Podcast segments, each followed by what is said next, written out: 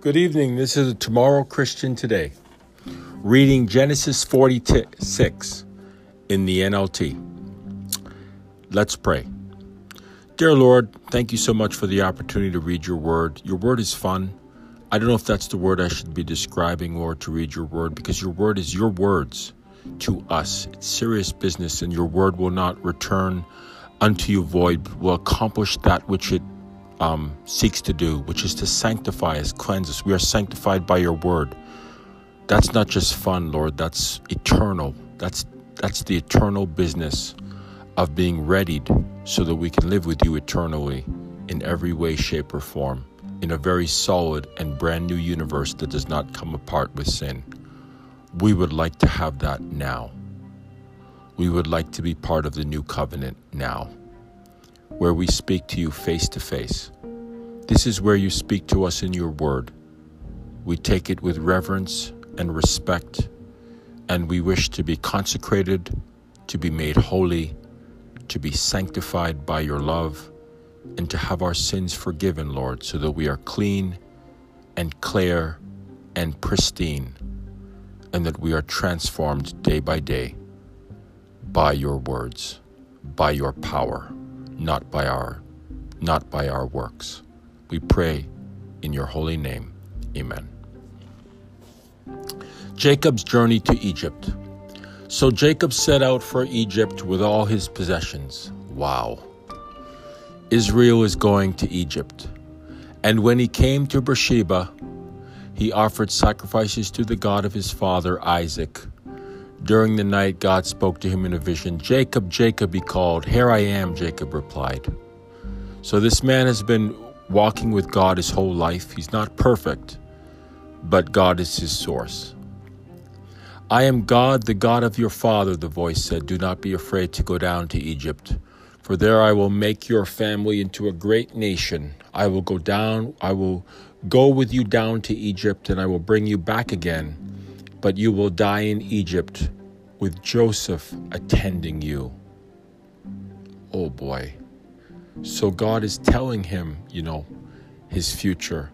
But he but we know his future. Our future with God is life, not death. But I think it's kind of hard to hear about, you know, the day of your physical death on this planet. And I guess my mother was the person who was the spiritual giant, the jug- juggernaut in our family. And I look at my mother and I think, well, how did she hear this message? Like she was definitely different. You know, all the Sabbath people were like the Sabbath and all the doctrines, but she was like Jesus. And she was also talking about Palm Sunday and resurrection and stuff like that. So I'm thinking, how did, like, she's, you know, the, the, God says to this man, I'm the God of your father. I guess maybe God says to me, I'm the God of your mother.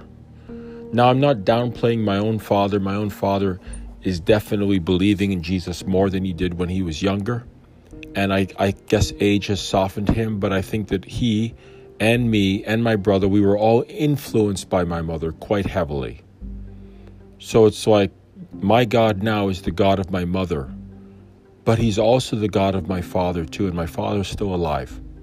My father's going to be 93 on Monday.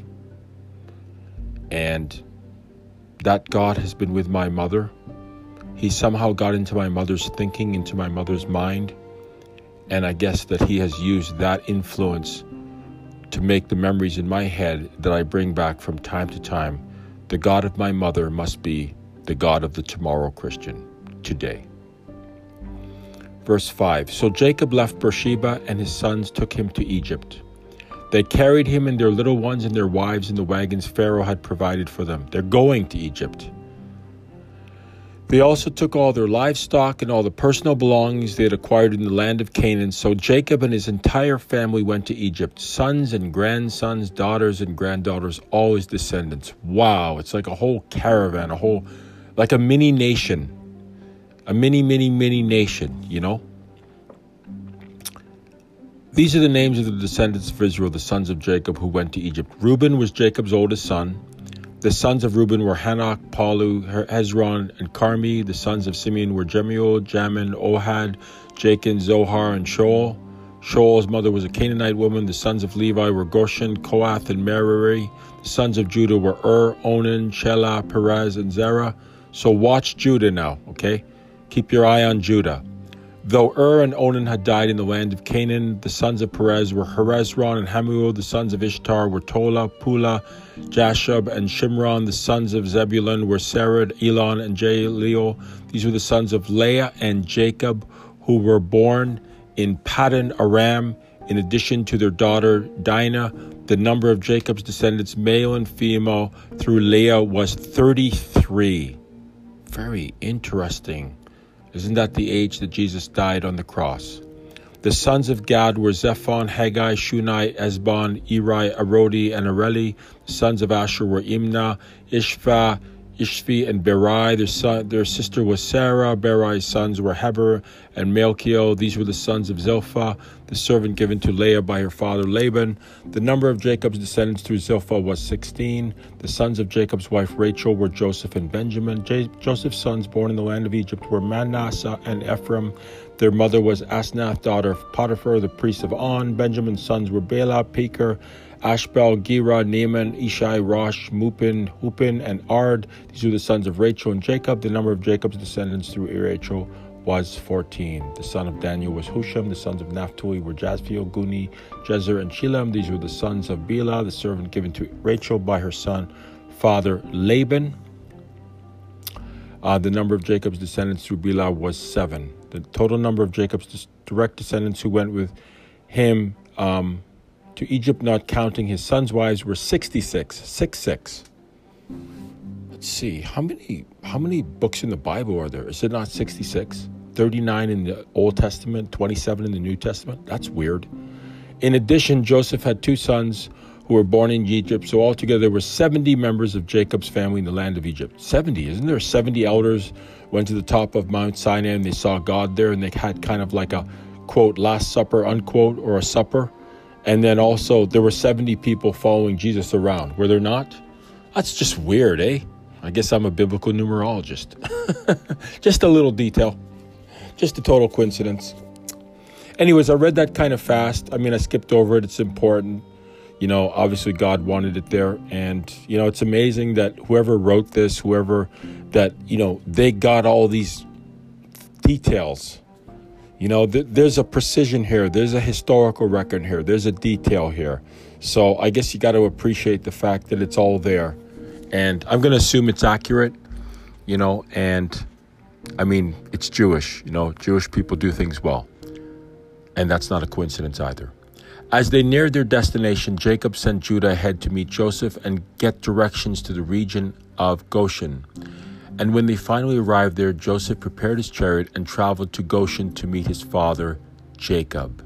When Joseph arrived, he embraced his father and wept, holding him for a long time. I thought you were dead, my son. Dad, God sent me here for a reason. God sent me here to save you. I thought you were dead. I haven't seen you in a long time. Must have been a long time they were just standing there. Probably couldn't believe it. My son's my son and daughter in another country right now. I do talk to them through Discord, but I'm looking forward to seeing them again. But I haven't been separated from them for for 12 years. I can't imagine what this feels like and I really don't want to. I think maybe when you're when you sign on to Jesus, things will happen to your relationships and your family, your friends, maybe your own marriage, where things will get fractured, things will break. They may not get fixed in this world, or there may be some separation. And it may not be something you welcome or expected, and it may go on longer um, for what you thought, and it may not be what you thought would ever happen to you, but it happens. It happens.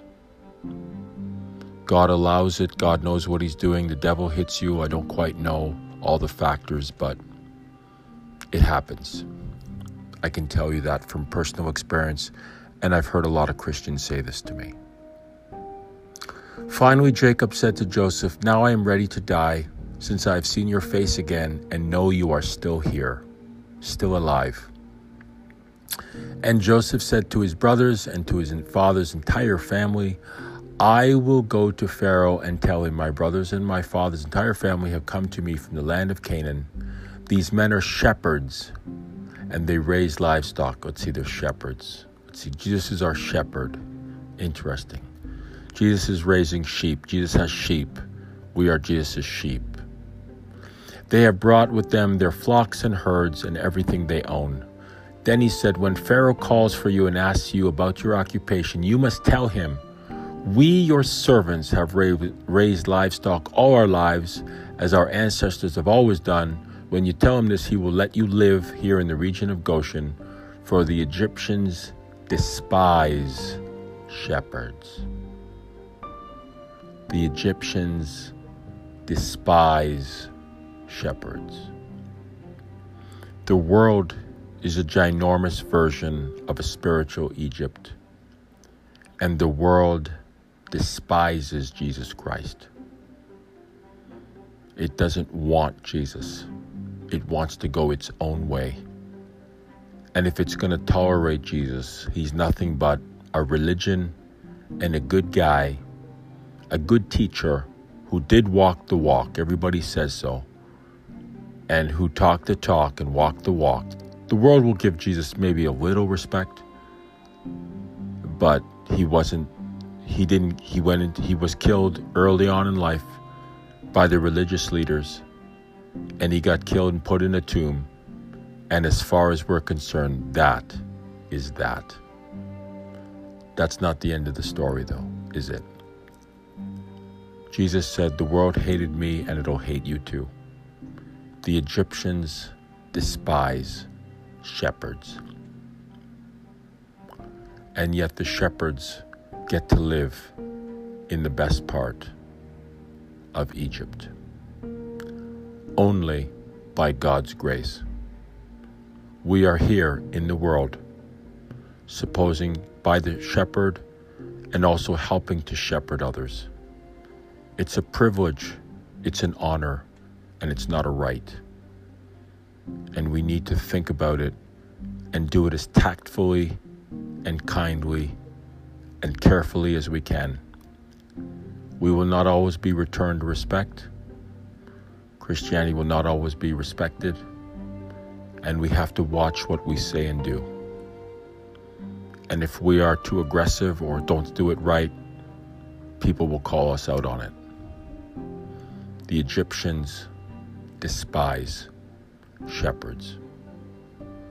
Thank you, Lord, for being my shepherd, the true shepherd, and thank you for allowing me to be a sheep. I wish to promote you and only you. Thanks for your time.